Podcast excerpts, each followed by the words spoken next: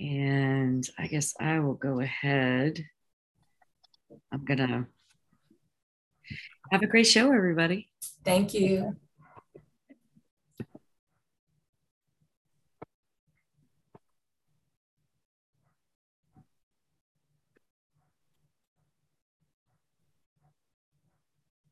So you can let people in, Kyle.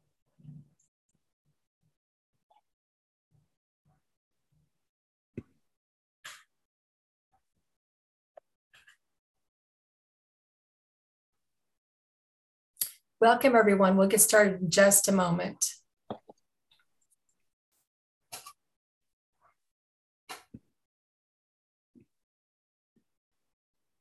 Welcome to Peace On, your source for inspiring conversations and information from thought leaders on topics related to peace building, equity, justice, and personal peace.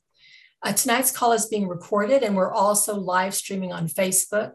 And you can listen to any of our podcasts by going to our website, www.peacealliance.org, and you can click on the Peace Alliance on the Peace on podcast hyperlink at the top of the page. And tonight we have a panel of speakers focused on voting rights and voting access. I'm going to introduce them by name and then I'll introduce further before each of them speaks. And so uh, we have Diana Phillip, Hi, Diana. Uh, Amy Cohen. There you are. And Senator Bullard. Great. And so, our mission at the Peace Alliance is to empower civic action toward a culture of peace. We are guided by the five cornerstones of peace community peace building, humanizing justice systems, fostering international peace, practicing peace in schools, and cultivating personal peace.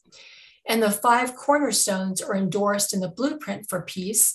And signing the blueprint will notify your state and federal officials that you support policy priorities around peace building and violence reduction. And you want those priorities reflected in legislation. And so far this year, we've had 2.5 million contacts with elected officials just, just through signing the blueprint. And so, again, if you go to our website, uh, peacealliance.org. Uh, click on educate to learn more about the five cornerstones and advocate to sign the blueprint for peace. And the five cornerstones of peace and the blueprint for peace support the vision and legislation for U.S. Department of Peace Building to be led by a cabinet level secretary. The goal of this department is to replicate and expand successful programs devoted to ending conflict, uh, ending violence, resolving conflict, and creating and nurturing conditions for peace. And this is not something new. This idea has been in our country since the late 1700s uh, as a um, antidote to, uh, or a, um, uh, I'm not, the word's not coming, but we had a Department of War, and somebody said we need a Department of Peace also. So it's been introduced into Congress multiple times since the late 1700s. So this isn't something something new. It's something that's been around since the uh, beginning of this uh, country. And so uh, Nancy is going to give us a brief update on the next Department of Peace Building action you can get involved in, and then I'll introduce our speakers. And Nancy has been working on this legislation for almost 20 years. She is on the Leadership Council and represents the Department of Peace Building. And so, Nancy, I'll, I'll turn it over to you to update us. Okay. Um, well, as Kathy said, there's a bill in Congress calling for cabinet level Department of Peace Building. And um, throughout the years, advocates for this bill have worked to build support for it at the community and organization levels and within city, county, and tribal um, government entities. And foremost, to gain co sponsors for the bill, uh, which is uh, sponsored by Congresswoman Barbara Lee, who is from the uh, Oakland, Berkeley area in California. One way we build awareness and connection and support is our annual um, advocacy days, which is typically uh, held in Washington, D.C uh, right around this time, around International Day of Peace. This year, we're doing it virtually. And those meetings are already well underway and have been uh, really, really interesting. Today we met with staff staffers from uh, Representative John Garamendi of California and Representative Brian Higgins from New York. Uh, John Garamendi Mendy served in the Peace Corps and has held uh, countless offices within California and at the national level.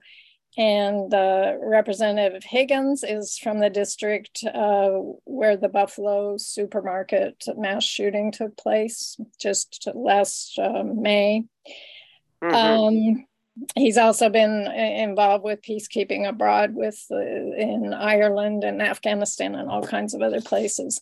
So we have lots more meetings uh, happening uh, this week, all week this week, and then next week also.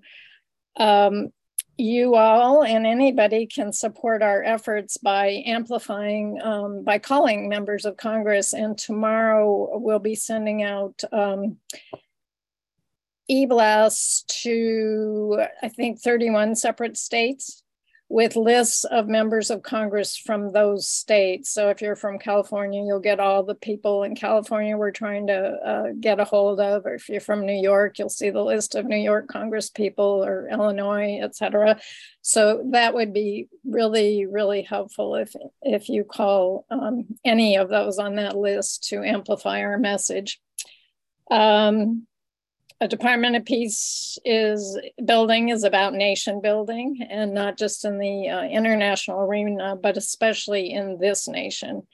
And as one person put it on the call today, we have to learn to play well together and to value everybody if we're going to save our planet and our democracy and the right to vote and the right to live without violence and the future of our children. So that's what peace building is about. And um, that's one reason we need to make it a national priority and have a cabinet level. So um, any support we can get from you all, and we'll I'll try to put some links in the in the um, chat too. And then on International Day of Peace, which is the 21st, there'll be a special call about building um, building bridges, building connections across divides, because we all know this country is very divided. So we'll we'll uh, get some training from an uh, an NVC trainer on that. So please join us for any of any of that, and thank you for everything all of you are doing. Thank you, Nancy. And we send out um, emails, uh, e-blast the first Monday of every week that, that'll show everything coming up. So you can always pay attention to that to see what programs we have coming up. So I'm going to introduce our speakers. Uh, we're going to start with Diane, Diana Phillip, uh, and she's going to give us a broad overview of voting in this country. And then we're going to go to uh, uh um, the micro level with Senator Bullard talking about the status of voting in Florida. And then we're going to go to Amy Cohen and she's going to talk about the youth vote. So I'm going to introduce Diana first, and then as each speaker, uh, right before each speaker uh, speaks, I'll introduce them. So Diana, and keep in mind these bios have been so shortened, so you're just getting a little bit. Uh, Diana Phillip has been working in a variety of nonprofit organizations for over 35 years to protect and advance civil liberties and human rights. She earned her BA in criminal justice and sociology at Indiana University and began her career as a crisis intervention specialist and legal advocate for survivors of domestic violence, sexual assault, and sex trafficking. Uh, she's launched projects and nonprofits to address complex and controversial issues, and it's a passion for her. Uh, she launched a new nonprofit in 2008, the Abortion Care Network, to support and meet the needs of independent providers across the nation. She moved to Baltimore to finish her MS in Women's and Gender Studies. Is it Towson or Towson University? Towson? Towson. Yeah, Towson University. She served as the first policy director for the LGBTQ rights group Free State, Just, Free State Justice and LGBTQ Legal Defense Fund, and has been executive director of NARAL Pro Choice Maryland. From 2015 to 2001, she engaged in policy reform coalition building and lobbying the Maryland General Assembly with 11 original bills introduced and six passed into law. Like many organizations since the 2016 elections, Maryland NARAL became more involved with voting rights with allies, allies such as CASA in Action, Progressive Maryland, and Everyone Votes Maryland.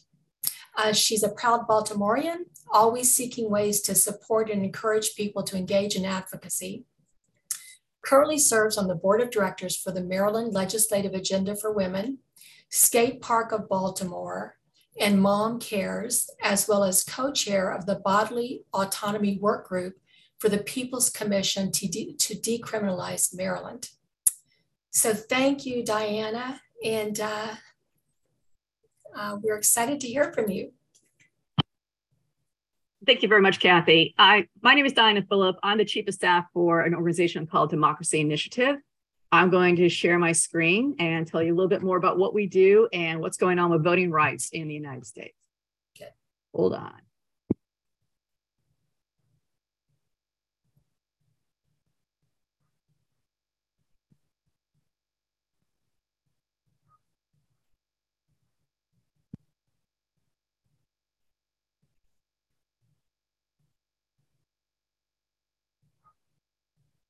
Hold on, folks. Hold on. Go ahead. All right. Oh, there we go.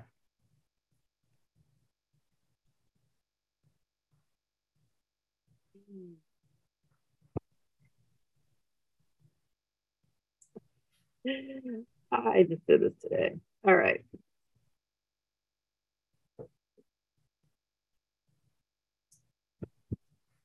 Okay, so the Democracy Initiative.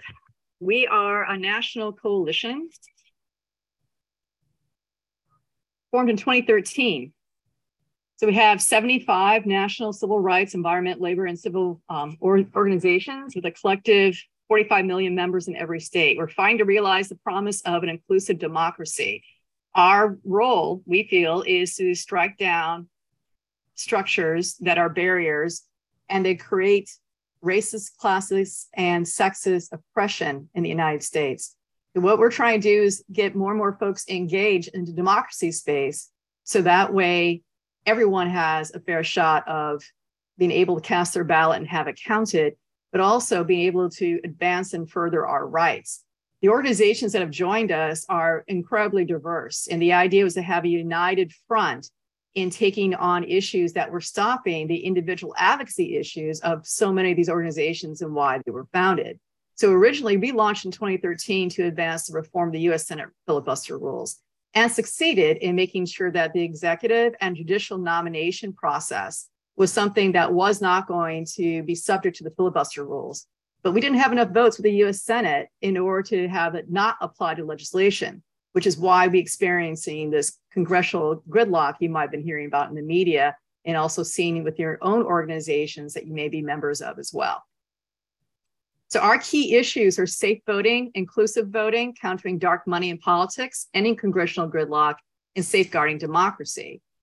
So this is just a little laundry list of the things that we've been doing. We've been looking at expanding uh, absentee ballot options, vote by mail, making polling sites and voting centers safer, countering voting access to information campaigns, increasing voter access for those who are challenged at the polling sites, and also for folks with disability, returning citizens, new citizens, youth, ending gerrymandering, advocating for same day online automatic voter registration, reforming election contribution disclosure rules, educating everyday voters to connect the dots and really feel ownership about, about democracy so they can actually get involved in campaigns in order for us to realize the promise of an inclusive democracy safeguarding independent election administration and advancing changes in the US Senate filibuster rules. But before I talk about voting rights in the United States and a study that we just released in April talking about voter confidence, I would be remiss if I didn't talk about the filibuster. We want to make sure that more people understand what's going on and the damage that's being done to our democracy because of the constant abuse of the filibuster rules. So, what is it? Well, it's these rules that the US Senate has that the US House does not. The idea is that uh, the, the US House of Representatives, the majority of members vote on whether a bill should be considered for debate and vote. And the final passage requires majority. But in the US Senate, it's at least 60 members must agree to hear that bill. And so that means if 41 senators do not want to risk a vote on legislation, they use this rule. And the final passage does require a majority vote, but we have this problem of having at least 60 members agreeing that there needs to be an official debate that will one time go to, or the next step being go to um, a vote. So sometimes you'll hear Senator Schumer talk about filing for a cloture motion to end the debate to move forward with the vote. And you might be you might be cognizant right now about how the Biden and Harris administration has been incredibly successful in making sure that we've had almost 80 judicial nominees go through without being subject to the filibuster because we removed those rules. And we have another 100 judicial seats that need to be um, filled. But legislation keeps getting passed. You probably saw this in the congressional gridlock. So the representation in Congress is really um, very different between the House and the Senate. The House is divided and determined by population. Every state has two senators.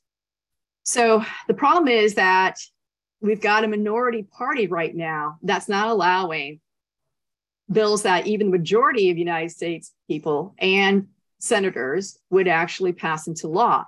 Uh, an advance, uh, one of the uh, examples is in 2013, and the Manchin Toomey bill was about background checks. And although 55 senators voted for this bill, it wasn't enough to vote for a debate for the bill. It wasn't enough, although 86% of Americans passed the idea of background checks. So in 2022, the 50 elected Democratic independent senators represent 41.5 million more people than the 50 elected Republican senators do. So we call this the Jim Crow filibuster. And we identify and understand that there are and recognize that people across the United States have been voting every year for our legislators to go to the US Capitol and pass the bills in order to advance and protect our rights. So you can see that there's a plethora of different issues that are being stopped by the filibuster. So why do we call the Jim Crow filibuster? Because historically, it's been used to block liberal progressive legislation, such as the 1957 Civil Rights Act, right? Um, but traditionally, it has rarely been used. But of the 2,000 filibusters used since 1917, half were done just over the last 12 years. That tells you how incredibly divisive Congress is right now. And these are the different kinds of bills that have been stopped by the filibuster. Climate Action Now Act, expanded background checks for gun purchases, uh, for 15 minimum wage, the DREAM Act, the Women's Health Protection Act, and most recently, in this past January, you saw the defeat of the John Lewis Voting Rights Act. So that's what the calls for reform are about. While the filibuster used to be active, where senators would just hold the floor until a session ended, now there just has to be a threat of filibuster. And so even if something passes out of the House, Schumer may not put it on the floor for the Senate because he thinks it's going to die because of the filibuster. And this is what the congressional gridlock is all about. In this past January, everybody was very hopeful about the John R. Lewis Voting Rights Act. Um, unfortunately, although Schumer said we're going to have like a four day debate about the act itself and a day uh, of talking about the filibuster, ended up being 90 minutes before everyone said, yeah, no, we're not going to change the filibuster rules just for voting rights. Why is that so important? Because believe with this nation, national standards for voting rights is going to give us the democracy that we actually deserve. The voting experience of Americans really varies according to state or their zip code. It's a different experience for people um, since 2020. And we need more senators to reform the filibuster to pass national voting rights. We have a concern that if you had an adverse, um, a difficult, intimidating, or confusing experience during the 2020 voting cycle or even this past primary, you may not show up this November or even for early voting in October. So the questions is, you know, will Americans voters have the patience and fortitude to participate in 2022? And this is where we need your help and we need folks to be more involved and more aware of what's going on. So while people were participating, unfortunately, and folks were really aware of what was going on January 6th of 2021, as folks, insurgents went into the US Capitol. Because of that incident, there were legislators dedicated to anti voting measures and increasing voter suppression that went to their own state capitals and passed legislation to make it more difficult for everybody. So again, it's confusing for some voters because in 2020 there was one experience, but in 2022 it might be different.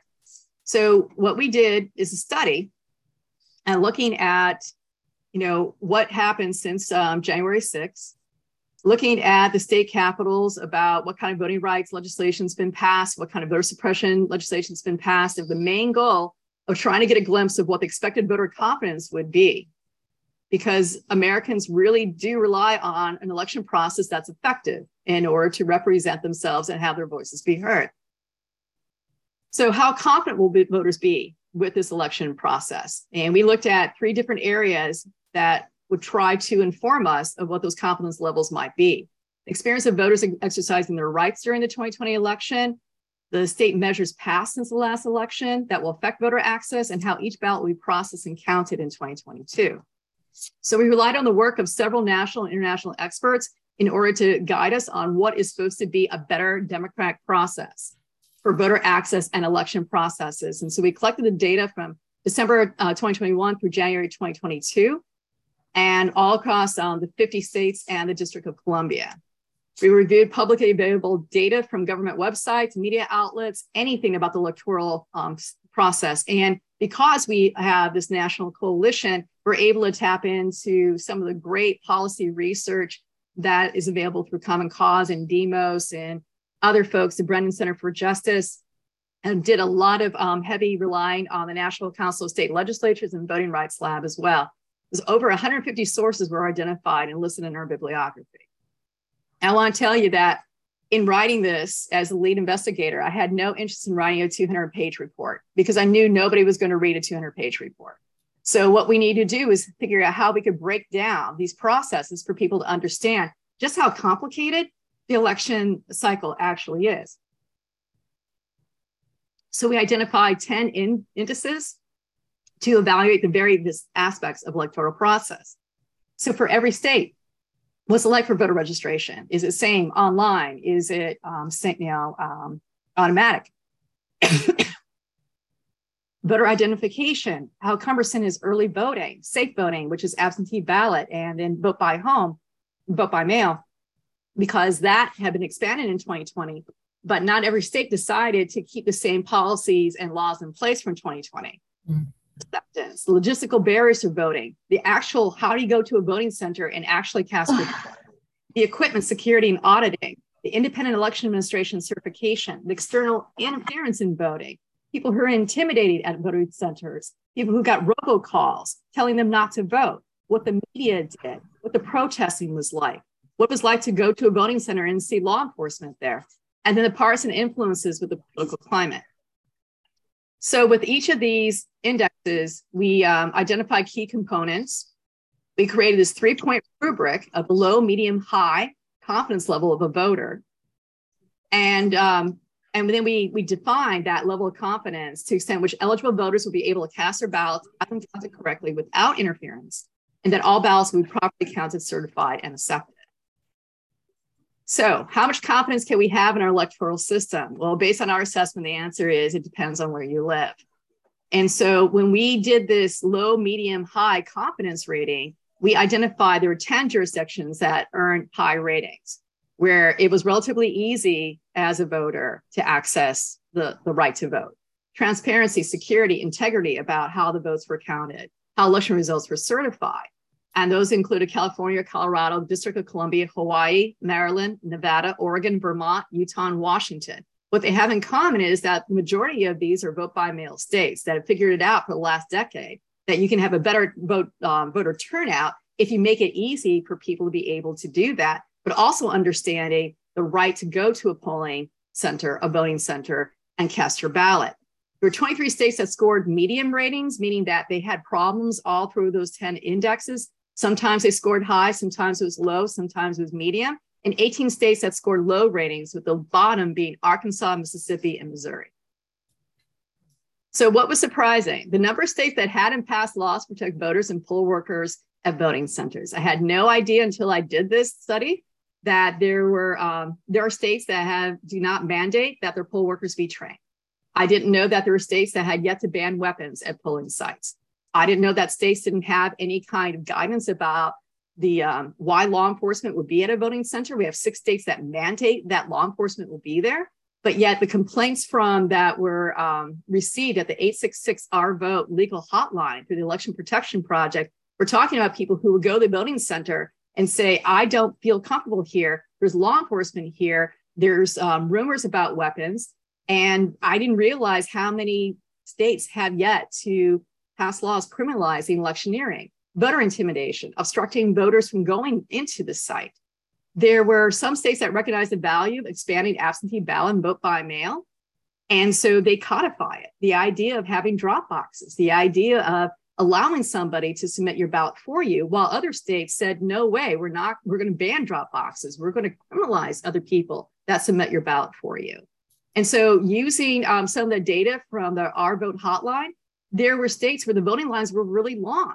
And you didn't know until you actually saw that those people who complained about the long lines also talked about how the equipment was malfunctioning, how poll workers weren't trained, and they didn't understand provisional ballots and how to use them. That there weren't, there wasn't enough signage. That there was all these problems that were at the centers, and it was appalling to learn how hard it was for voters facing mobility, visual, language challenges, the ones who did stand in the long lines, yet had states that passed laws saying that they would criminalize people trying to help them be able to adjust being in a long line for uh, many hours, or to actually get into the voting center and find out that the equipment and that technology they were promised didn't exist for them to actually cast their ballot. And the limitations that states place on voter registration, voter ID, ProPublica did this great article this morning talking about if you do same day voter registration, in those states, 10% of a higher voter turnout. In voter ID, where you have some states that won't allow your college student ID to be your ID, but will allow your um, carry weapons um, permit to do it. So, just to, to be brief, it's all online. And the, the report, the overview is only 20 pages, and there's another 10 pages of the bibliography. So the study's divided into four parts. You've got the overview in this report. And then instead of the 200 page report, we have infographics. So we have actual um, a color coded map for you to find out where the states are in terms of voter registration and voter ID and external influences in voting. This is the overall infographics that shows you how our state, uh, how our, our nation is, and in terms of our assessment of voter confidence, red, yellow, and green. We also did and continue to update state profiles, all 50 states in DC. We take all the indexes and it, you know, with every piece of legislation, every piece of litigation, go in and update exactly what's happening with your state. And with these scorecards, we also have live links to Vote 411, which is the League of Women Voters. If you want to learn more about accessing the vote in your state, how to um, if you want to look at the legislation that's passed, you can go through Voting Rights Lab. There's a link to the Election Protection Hotline, which is um, offered in all 50 states in DC and also with other languages. And democracymovement.us, which is another partner of ours. And you can learn how to be an advocate in your state in order to further voting rights. And the fourth part of it is um, this table that I'm always updating about new legislation so you can see the trends of what kind of laws have been passed. Now, these infographics and state profile serve as our roadmap to address the challenges of voter access and election processes so we can realize that promise of democracy. And it really should not matter, oh, you know, your zip code and how you cast your ballot. So you can check out this, um, this link and read all about it. Look up your state and see what it's lacking, what it does really well, and where the uh, room for improvement should be. Now, what can you do? Well, you can help other voters be informed about these changes. When in doubt, send them to Vote 411 Mm. Those who are overcoming challenges to re, um, related to registering to vote or casting a ballot, tell people about the election protection legal hotline. These are lawyers and law students that are schooled and knowing what's going on in your state. They need this information to find out how to improve on processes, and they want to help you be able to cast your ballot. Become an advocate for nonpartisan oversight of electoral processes. That's where that uh, democracymovement.us website would be really useful. Our organization is very interested right now in the next several weeks to see if we can get as many people as possible to step up and serve as poll workers, election protection volunteers, or online disinformation disruptors. So we've got priority states. Matter of fact, our priority states for our coalition are the ones with the most competitive US Senate races because we're trying to get as many senators who are committed to reform the filibuster elected so we can actually get the filibuster reform done so we can pass the John Lewis Voting Rights Act. So that way it doesn't matter what zip code you're in, the voting experience should be the same for everyone. And so it's going to be a link sent to you about how to sign up for more information. Our priority states right now are Arizona, Michigan, Missouri, North Carolina, Pennsylvania, Virginia, and Wisconsin. Yeah, great. Yeah, and Diana, and we'll get that. Yeah, we'll get that on Facebook and on um, in our e-blast too. We'll get that information out. Okay, and this is my last slide.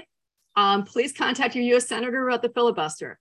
Tell them about the law that was stopped because of the filibuster that is dear to you or was really um, something that's impacting your community. And vote. Please vote.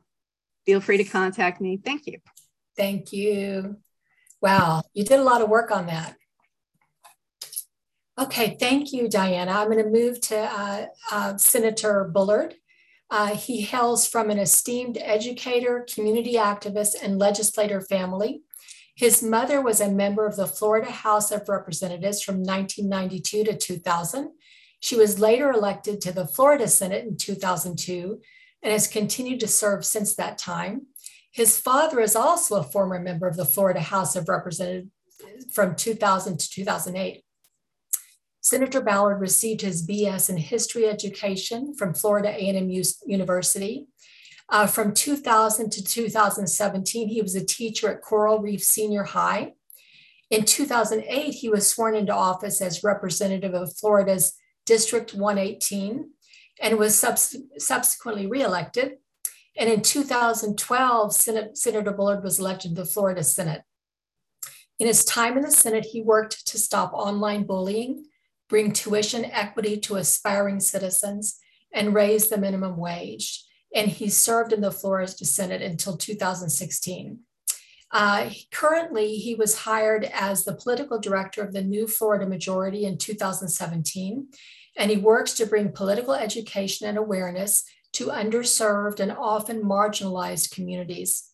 He also works to push policy to positively impact these same communities. His, his work uh, now, much like his previous roles, is to uplift people in a way that makes them the masters of their own destiny. He continues to am- amplify the voices of those often unheard. Thank you for being here, Senator Bullard, uh, Bullard and it's uh, over to you. thank you so much, and thank you to the Peace Alliance for for giving us the platform. Um, Diana, thank you for that content, and I couldn't help but notice uh, singling out Florida in, in the slide. That was a great segue into into the challenges that Florida faces. Uh, for those who weren't keeping score, uh, Florida was right there, number 39 on the list, uh, in in the bright red section. Um, and uh, we we've definitely faced our challenges. So, uh, just to kind of, uh, for the sake of brevity and to keep my uh, comments concise, uh, I'm going to talk to you tonight through the prism of the good, the bad, and the ugly. Start off with the good. Uh, put the put put a positive foot forward. so, Florida over the last three consecutive electoral cycles has been very good about passing citizen driven initiatives uh, to both either expand democracy or, or create allowances uh, for its citizenry uh, in, a, in a substantive way. Starting back in 2016, uh, Florida did pass uh, an expansion of medicinal use cannabis and marijuana in its state that again gave folks uh, a medical alternative um, to alleviate pain and deal with uh, all the, the issues that studies have shown that cannabis deals with. We are also able to capitalize on uh, that cycle uh, to pass uh, a number of environmental protections that are now embedded in our Constitution. Mm-hmm. In 2018, Florida saw the expansion, the greatest expansion of voting rights since the 1965 VRA, with the passage of what we know as Amendment 4, which granted uh, expanded voter access for returning citizens. Uh, these are individuals who are formerly incarcerated. Um, we saw the eligibility of some 800,000 individuals uh, in the state that would that would likely be able to get their voting rights back. And then in 2020, the state of Florida was the first state in the South uh, to pass a minimum wage amendment uh, to to move us in a positive direction and take our minimum wage to $15 by 2026.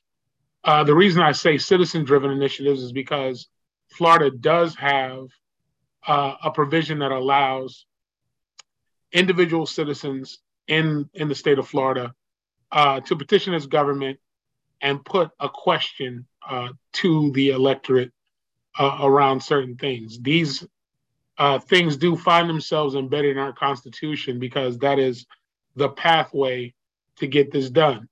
So I know you're asking, like, why couldn't this be done via law? Well, that's the bad part, right?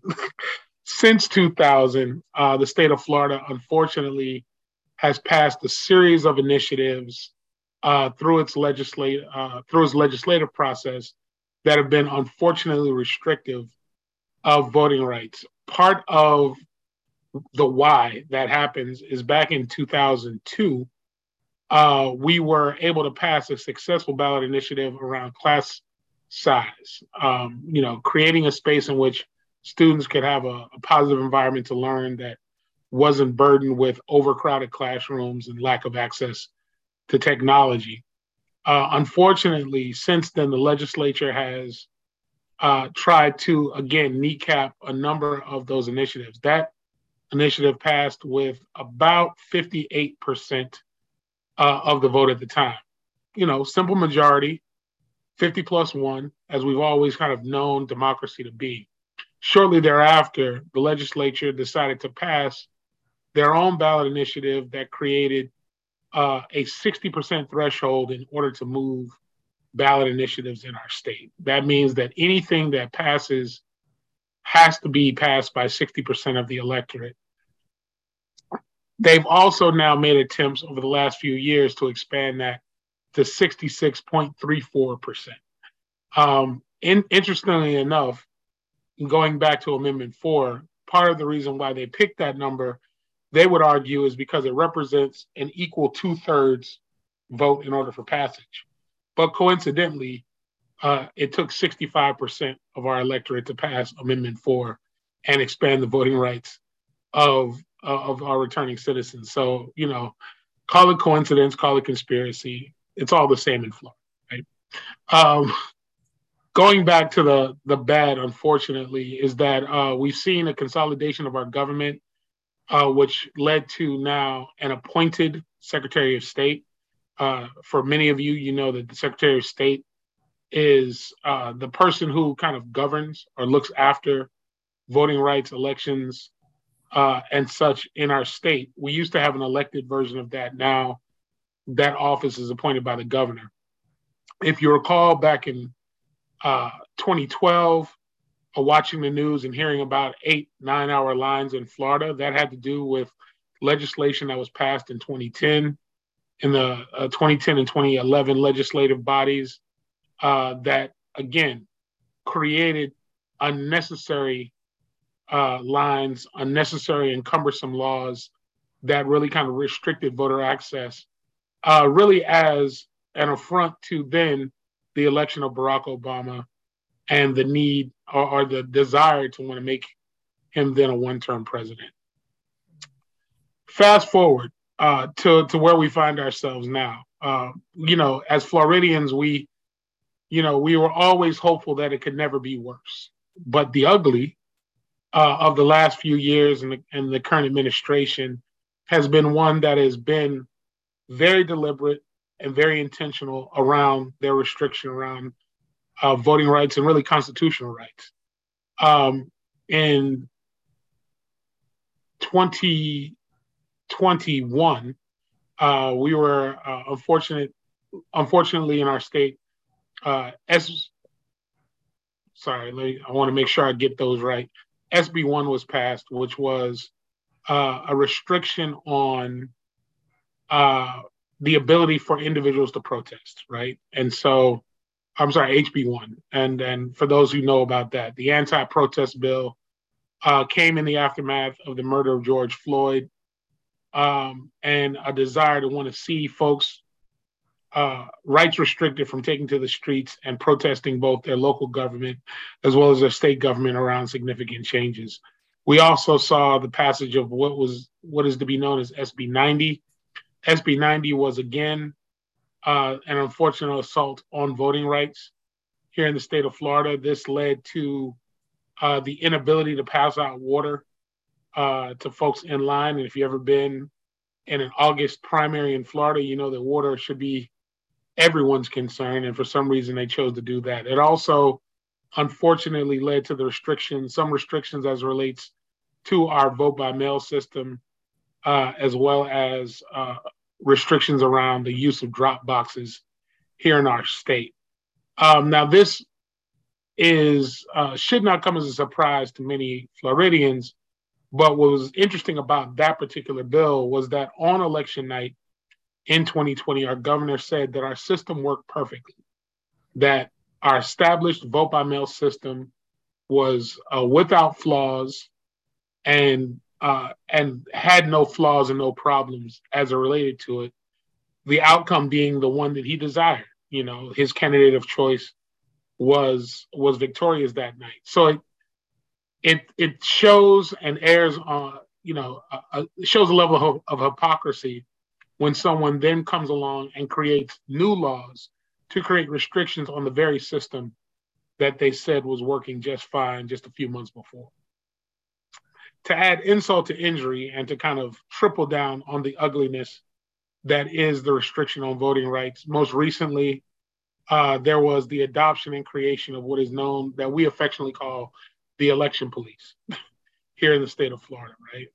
Uh, this was Senate Bill 524, passed this past legislative session that creates a office uh, within the Secretary of State's office that now has authority to go after folks for for what they view as voter fraud. Uh, and more recently, if you were paying attention to the news, uh, paying attention to the news, uh, there was the mass arrest of 20 individuals, all of whom were well over the age of 60, as a matter of fact, who were being arrested for what uh, the governor calls acts of voter fraud. Now, the problem with this and the problem with uh, the statement that these are acts of voter fraud is that the system itself is still governed by the state government, meaning that these individuals believed that they were eligible to vote, applied to vote. Now, the state was responsible to tell them that they were ineligible to vote. The state uh, shirked that responsibility, failed to inform those individuals that they were not allowed to vote. And then when those individuals cast ballots, in some cases years, in some cases months later, the state then turns around and says, you were illegally casting a ballot and therefore committing voter fraud. Uh, now, uh, I'm no lawyer, nor do I play one on TV, but uh, from all, for all intents and purposes, that is what I believe to be. And many of us who watch Perry Mason, Law and Order, and the like recognized as entrapment.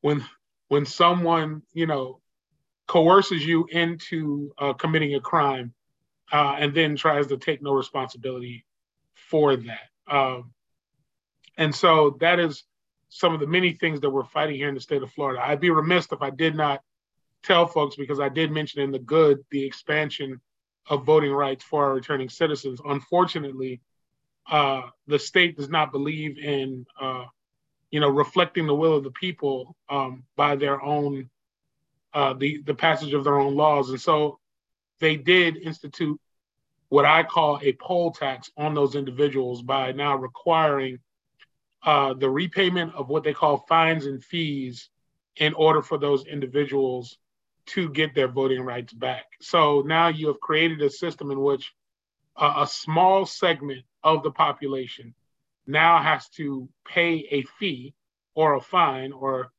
you know remit those those fees or fines back to the state in order to uh, vote. Uh, that is why i refer to it as a poll tax because that is essence what a poll tax is if you uh, know your history. The other challenge with that is that it is now linked and tied to changes in local and state law as it pertains to what is a fine, what is a fee.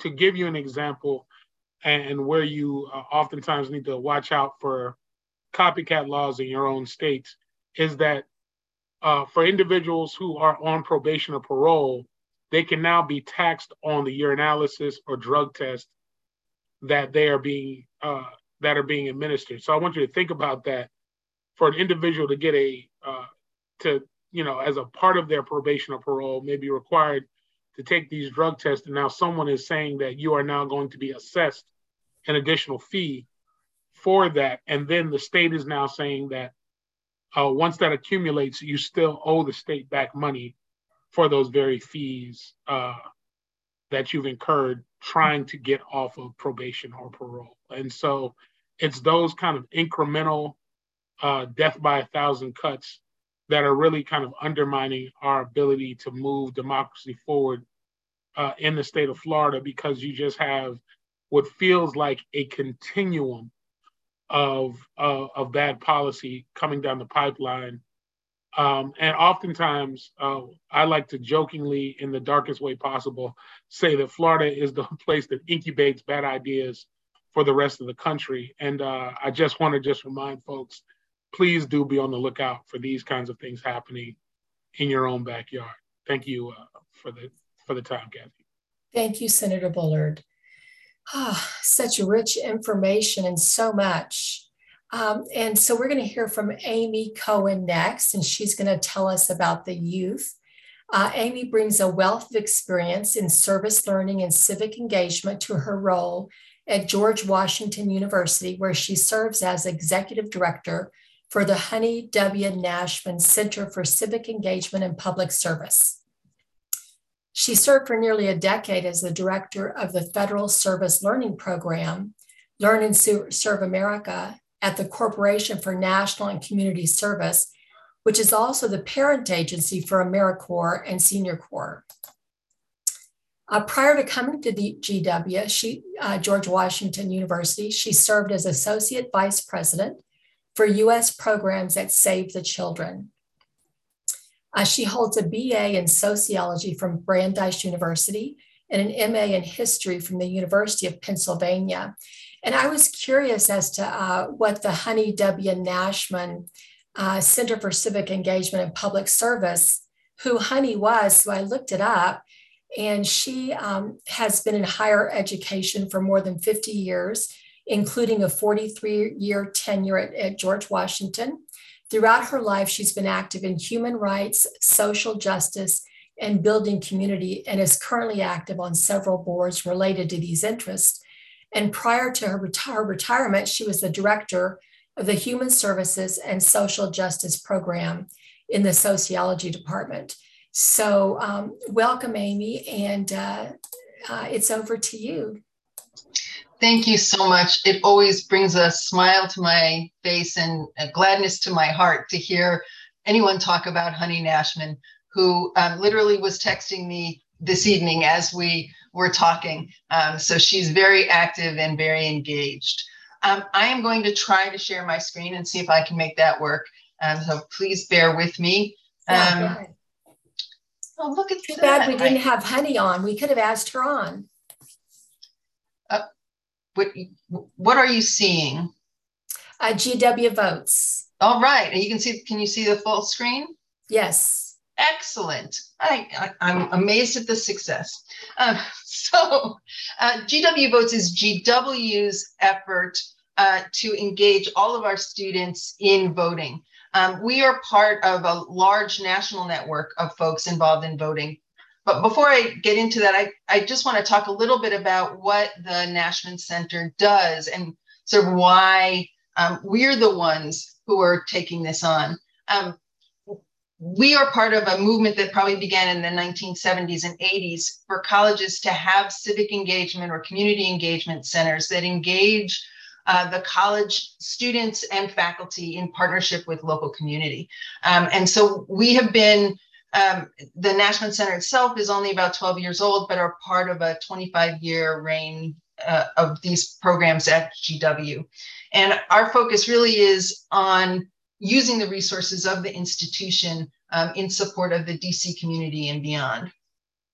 As um, focus grew on voting across the country in about 2014, um, we joined with local with national coalitions all across the country uh, to focus more on civic engagement um, as well as um, direct service, community engaged scholarship, where we uh, use our research um, in a variety of other kinds of service.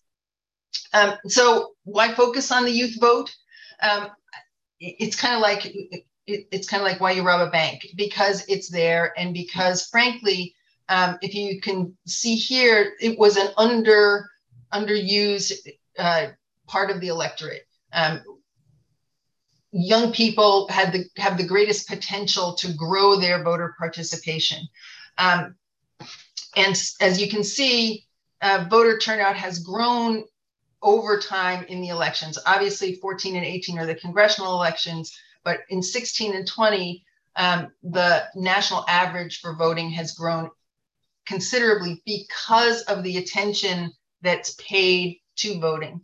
Um, and there are currently probably a dozen organizations that are focusing on the youth vote alone. Um, I, I will, when this is done, type them all into the chat, um, but they include um, the Students Learn, Students Vote Coalition, the All In Challenge, National Voter Registration Day, the Andrew Goodman Foundation. Um, and then there are a couple of organizations that are doing research about youth voting.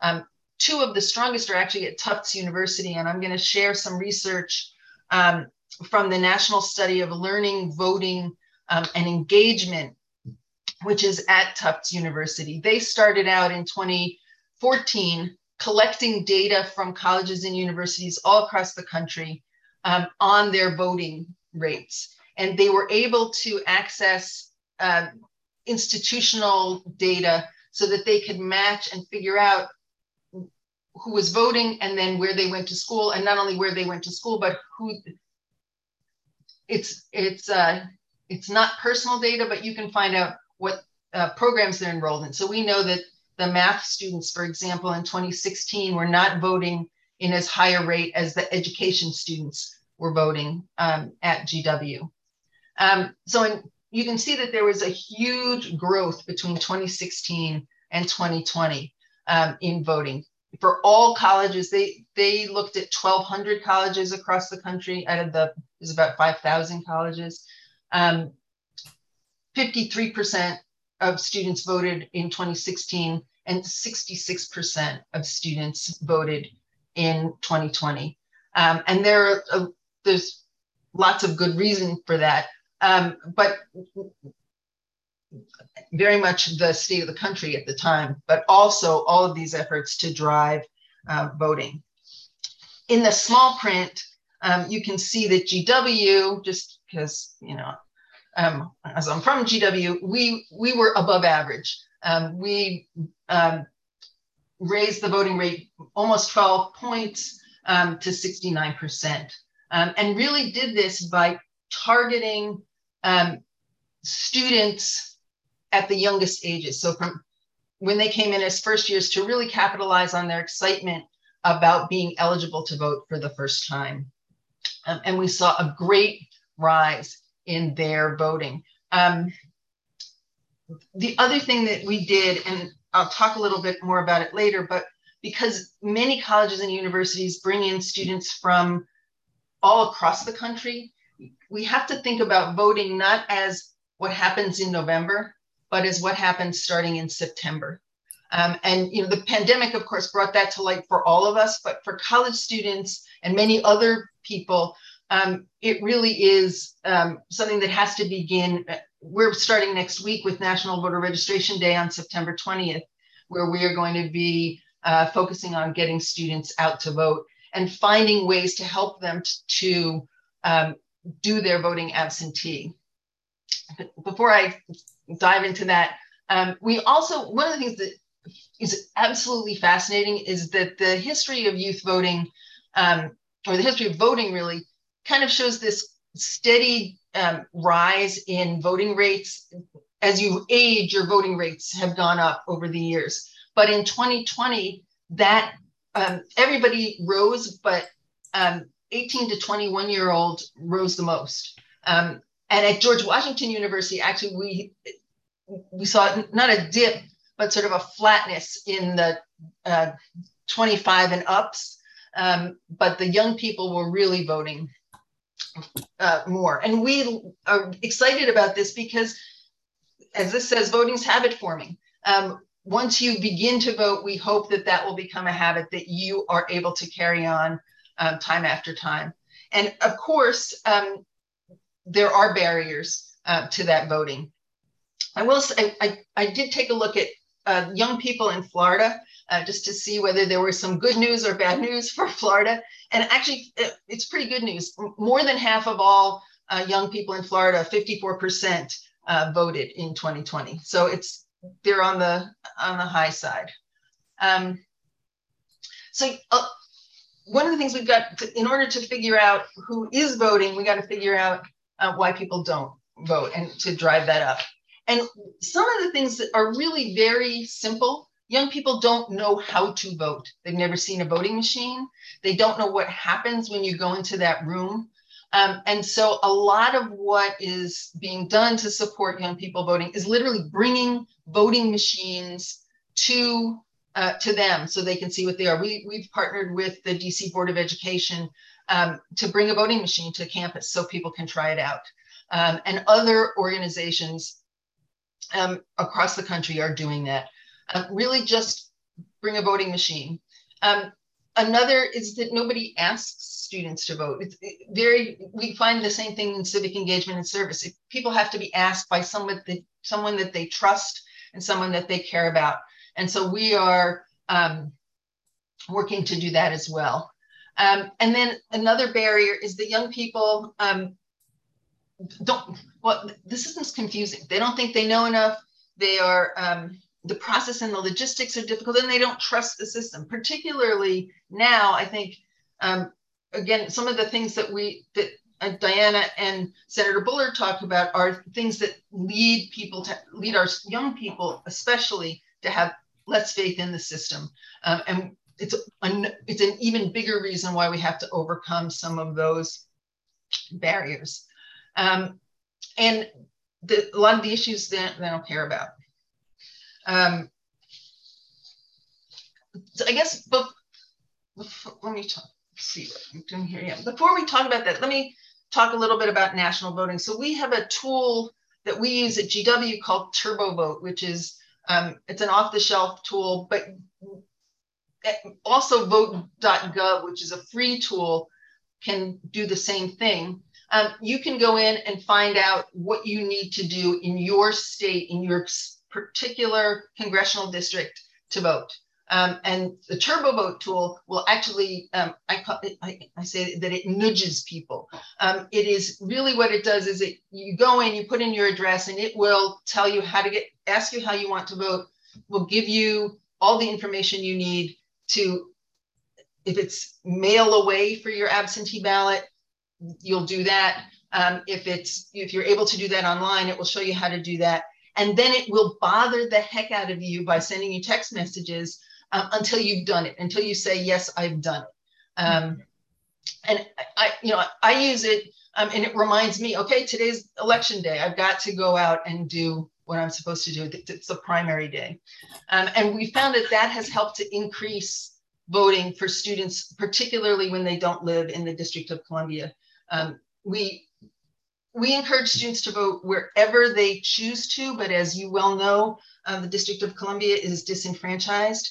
Um, and so we encourage students to vote in their home states if they live outside of the District of Columbia so that they can participate um, in uh, elections other than the mayoral, council, and school board elections and the presidential election.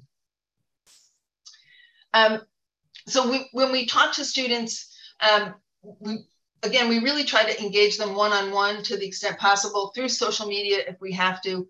Um, but we've discovered that Gen Z voters care about issues and they care about um, an empowerment message. So they really want to vote because of the climate, or they want to vote because of racism, or they want to vote because of police brutality. And those are the, the reasons that they're coming out to vote. Um, and they want to vote because what they think matters. Um, and we really have to engage them in this. Some of the messages that I think come from the uh, from both political parties are missing that um, emphasis on what young people care about, and it, and they they always have, um, but it's time to change that. Um, just some of the ways that we do this, um, we are we have a large group of students and of students who um, we call ambassadors who go out and help um, and talk to people about voting. Um, we table, we go to campus events. Um, but one of the reasons I'm talking about this is colleges across the country are doing this. We, GW is by no means the only one. Um, and so I would encourage um, folks on the call today to really think about how they can help colleges in their area um, to go out and, and do this or to work with high schools. The other thing that we've begun to do is to work more and more with high schools on this. And we encourage students to make a plan to vote. Um, and in all a variety of different ways and do their research. Um, here are the vote.gov, GWU Turbo Vote. Um, there's a wide variety of ways that they have to go to get involved. Uh, but we encourage all the students uh, to do that and to give them the information that they need. One, just one more thing that I would say, there are lots of students um, who we work with who are not eligible to vote. Um, and so we want to encourage them to become involved in the civic engagement process in whatever way they can, whether they're uh, too young to vote or, um, not citizens in the United States. Um, we want them to become involved by being poll workers, which in the District of Columbia you can do regardless of your citizenship status, and you can do it 16 and up. You can actually even do it a bit younger. Um, in Montgomery County, I think you can do it um, as a middle schooler. Um, so really encourage people to think about the ways in which young people can get involved um, in a variety of ways. And I think that's about it. Yep. Wonderful. Well, this gives me so much hope to see all the work that's being done and all the work that we can all join in doing. And uh, this is a program that I have been too ambitious in planning. Uh, and I so am so sorry. We could have heard so much from all of you. And it's uh, eight, it's uh, one minute after our call ends. So I'm going to go ahead and end our call. And if you have any questions you'd like me to get to the speakers, you can email Kathy, K A T H Y, at peacealliance.org, or you can email Diane, D I A N E, at peacealliance.org. And we will get all this information that uh, Diana presented for ways to get involved and that Amy provided for the youth and anything Senator Bullard wants us to get out. We will get that out in the e-blast and on Facebook. I'm so grateful to all of you for being here, uh, our speakers and our attendees. This has been, been very rich and heartwarming, and I'm just so grateful we have people out there doing the work that all of you are doing to, to safeguard democracy. And we were talking on one of our planning calls that if everybody voted, if everybody was allowed to vote, we would have a different country and we would have a true democracy. So, um, yeah, do what you can to help uh, get everybody out to vote. And we will see you all next month. Thank you. And if you love and benefit from our programs, consider donating. We currently have a goal of raising $20,000 and enrolling 22 new monthly donors. If you miss any of our podcasts, listen to them on our Peace On podcast page. Uh, go to the website, and it's at the top of the website, www.peacealliance.org. Good night, all.